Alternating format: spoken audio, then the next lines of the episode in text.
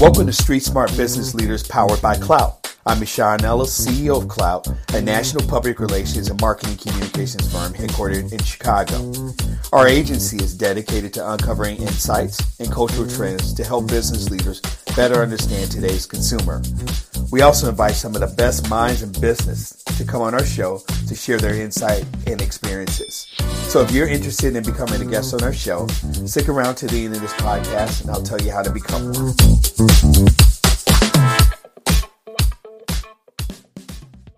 Well, good afternoon. Uh, this is a, another episode of uh, Street Smart powered by Klout.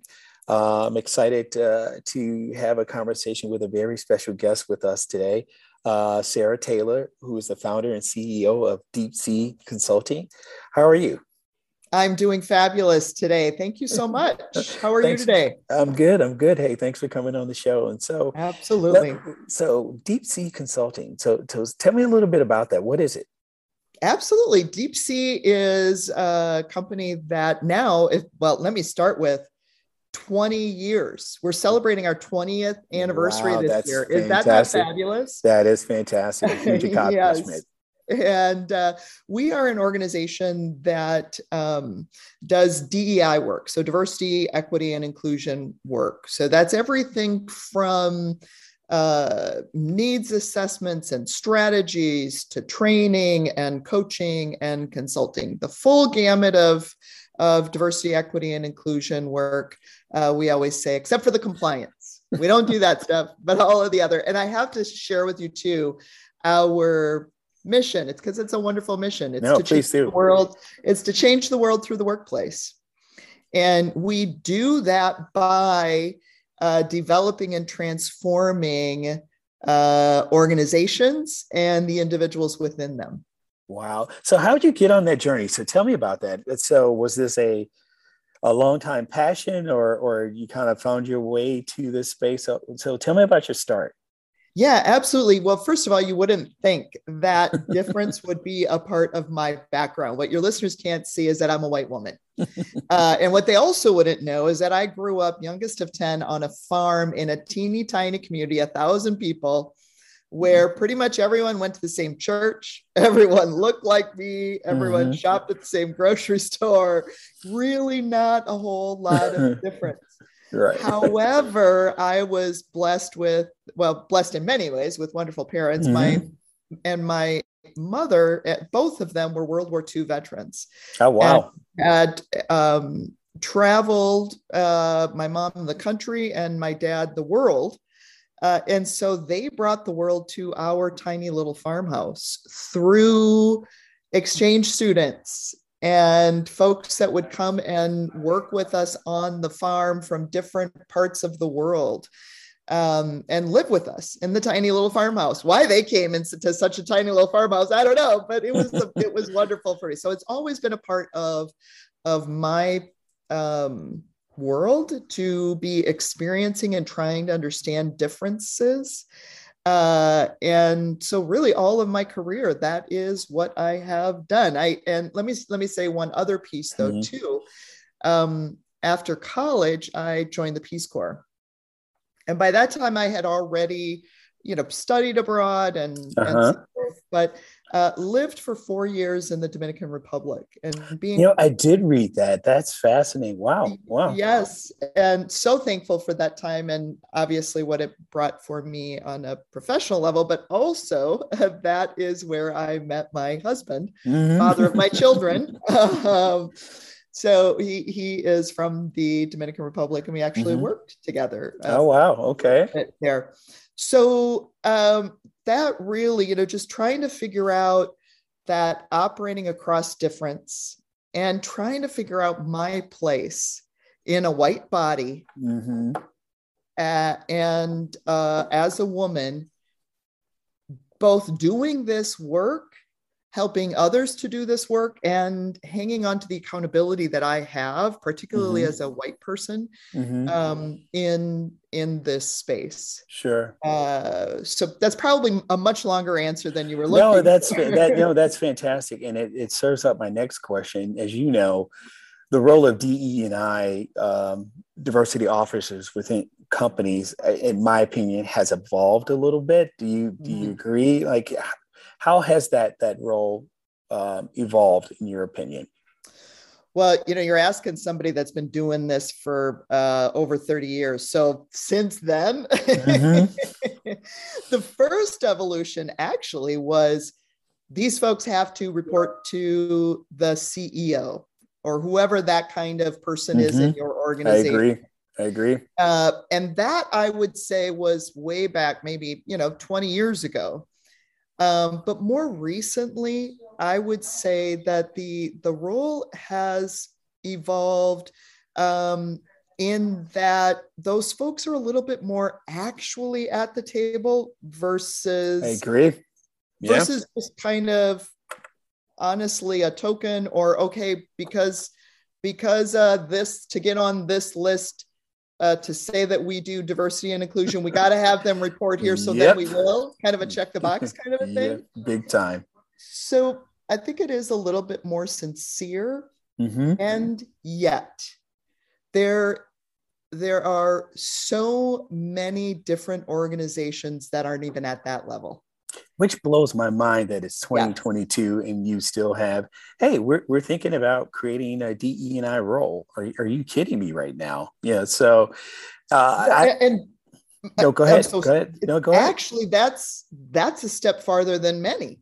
Mm. many organizations are just saying we're thinking about doing dei and we formed a committee Oh my God. Yeah, very true. The other thing I see is that there's still the thinking behind the role that it's an HR role.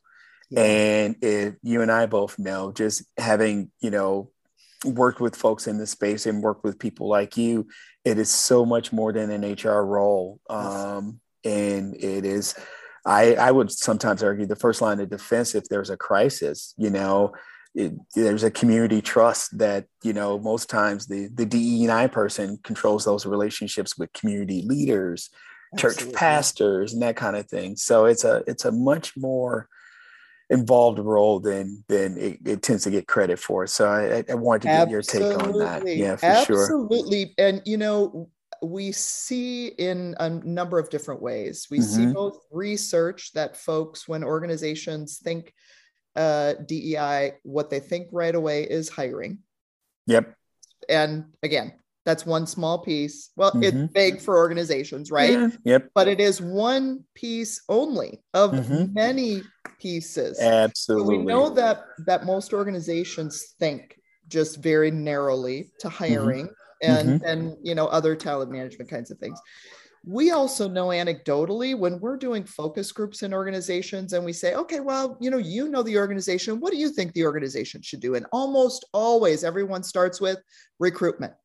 Mm-hmm. Well there you go. There it is again. That's just hr and there's right. so much more. And the other thing that we find is lots of times recruitment isn't the problem. The reason why folks don't have why organizations don't have diversity is because folks are recruited and they apply. Retention yeah. But well they're not hired by hiring managers. True. Well they yeah they don't even get in the door. And then if right. they are hired uh, I, we have a client that has a great fa- phrase uh, that says you know we hire for diversity but we onboard for conformity. And so then what you end up with like you're saying is that lack of retention right? Yeah, uh, yeah. you might get folks past those hiring managers and actually hired but then do they stay? Right. Yeah. And and, then again, those are those are can be associated with HR, but there's so much more. What about supplier diversity? What about leadership accountability? Yes. What about absolutely. all of the external? What about your internal communications? Mm. All of that goes beyond HR. And having said that, I do have to because I get my my HR friends always ding me and say, "Come on, mm. Sara, you know that I'm decent and I can do this." yes, there are some organizations where it fits. There are some organizations, and honestly, because of how the organization is structured, or maybe it's too small, mm-hmm. or because that HR person is so wonderful, honestly, yeah. that it yeah. can work. But the main thing I think that you're saying is we got to start thinking about it differently and go beyond thinking of just HR related um, tasks. Absolutely. And the leader, and it only, my two cents on it. And again, I you know having a communications background, it only works if the leadership uh, believes in it. Um, and also the mid-level managers implement it, but it has to start from the top down. If they believe it's just an HR role, that's what is going to be. Um, they won't think about uh, office culture, supply chain, everything that you're talking about that makes an organization strong. Um, I say to, to folks all the time, the the power of diversity is think about you have eight people sitting around a table from different backgrounds, all trying to solve the same business issue. Think about the power of, of thought, the power of diversity in that moment, trying to solve it. We're all bringing our different backgrounds to the table, and that's what that role should be. And again, I'm preaching to the choir, but that's a yeah. that it's a topic that I I, I believe in. You know. Yep. Absolutely, absolutely. And if if you also think about it purely from a financial perspective. Yes. You've got those eight people, you'd want 100% of the resources that each one of them can bring. Very true. Very and, true. And if you purely think about it from that perspective, and you're not allowing all of those resources to come to play, then you're missing out. Sure another p- way to think about it, even just just very simple high level resource perspective mm-hmm. we sometimes will ask folks very very simple calculation what's your payroll? Okay let's say your payroll is we'll just we'll just say an easy easy number okay? And, right. and a small number right? We'll just say it's it's 10 million just have an easy number okay? Sure sure. 10 million dollars for your payroll. Well, now, how much time, just a percentage of time, do you think folks are distracted from doing their work because of differences that they're interacting across? Yeah, very true. Percent. Now, how much do you think that folks aren't contributing because they don't feel included? Let's add that percent. And if you're conservative of only a small percentage of time. But actually, when we ask leaders, they end up lots of times they're like, oh, we're probably talking like 25% of the time now. Man. Yeah. So, right there, that's a good chunk of change mm-hmm. that you're talking about. And again, that's purely looking at it from the financial perspective and and not even considering what we're talking about with people are bringing their souls to work absolutely I, I believe it 100%. And, and we need to be caretakers of that in the workplace. Mm. And now we're moving to this sort of hybrid of in office, uh, virtual. So creating a culture virtually will be a new challenge for many leaders. You know, I struggle with it with our own agency of, of maintaining strong culture when I had folks who live in New York or in California and, and, and trying to create that. Um, how do you see, well, I, I, different way of the, asking the question, what's um, the challenging thing that you see in your space right now when it comes to DE and I as far as implementation uh, within companies?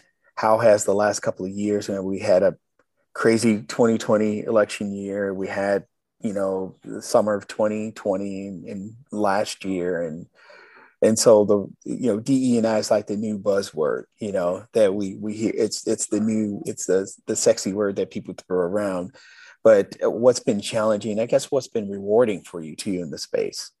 Yeah, yeah. Well, I think first of all, the challenge is you talk about, particularly after George Floyd's murder, we saw you know huge uptick in in mm-hmm. organizations mm-hmm. wanting to do this work. Yep. Um, now that has started to decline. Yep. Um, nonetheless, there are all kinds of estimates that say this field is going to continue to grow. Well, the one of the biggest challenges I think is that we are a very young practice and we don't have a cadre of folks out there.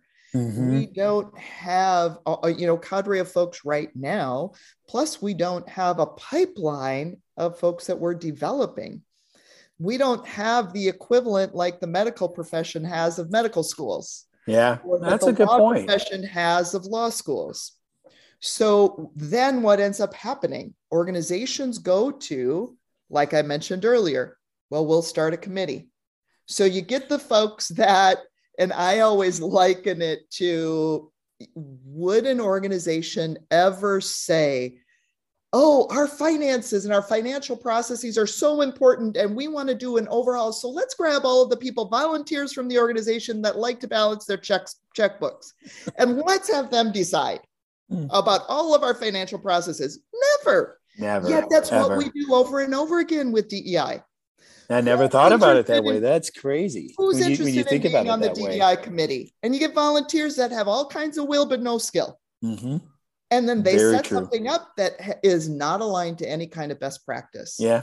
Well, that's the affinity groups that you're talking about. So it's the, the Hispanic Employee Network, the Women's Network, and they set all of those up at the same time with no power and no no skill in, in navigating. Time. You're right. Yes. You're right. You're but very... you know, I have to follow that up with because I, w- I always want to uh, you know follow up the negative with the, the positive. positive. You also yeah. a- mm-hmm. ask the rewarding um, I think that's the rewarding piece for us is that we can shape that right now. What truly is best practice? What are the standards for our field? What are the standards for a practitioner?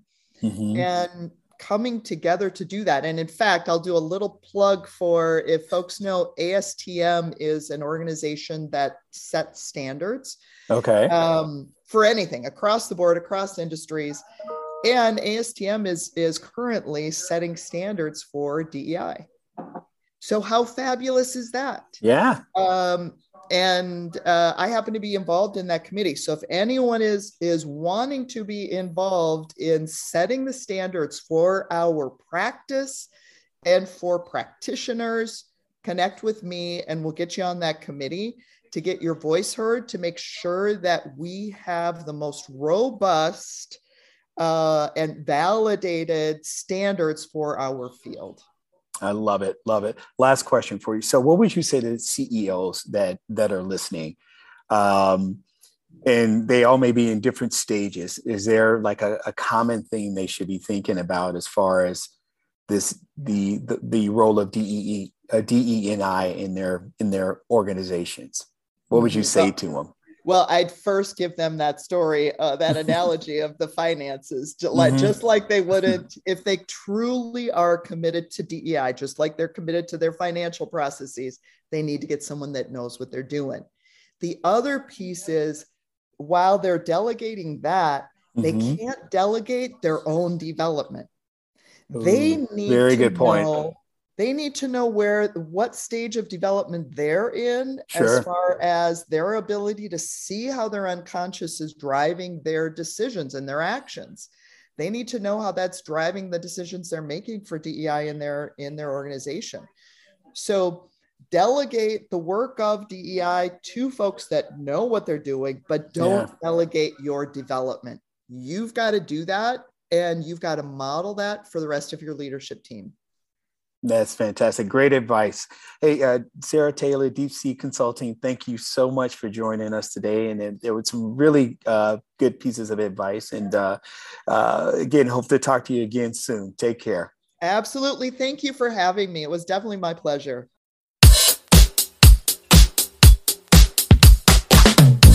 Thank you so much for listening to Street Smart Business Leaders powered by Klout. Now, if you know someone who'd be a great guest for the show, please send them my way or have them go to kloutllc.com slash podcast slash apply and we'll take a look. If you got something great out of today's show, please let me know what you thought. Also, share it on social media and be sure to subscribe to the podcast itself. And again, the whole goal behind the podcast is to share experiences and insights so we can all develop and grow. So until next time, make every day your masterpiece. Take care.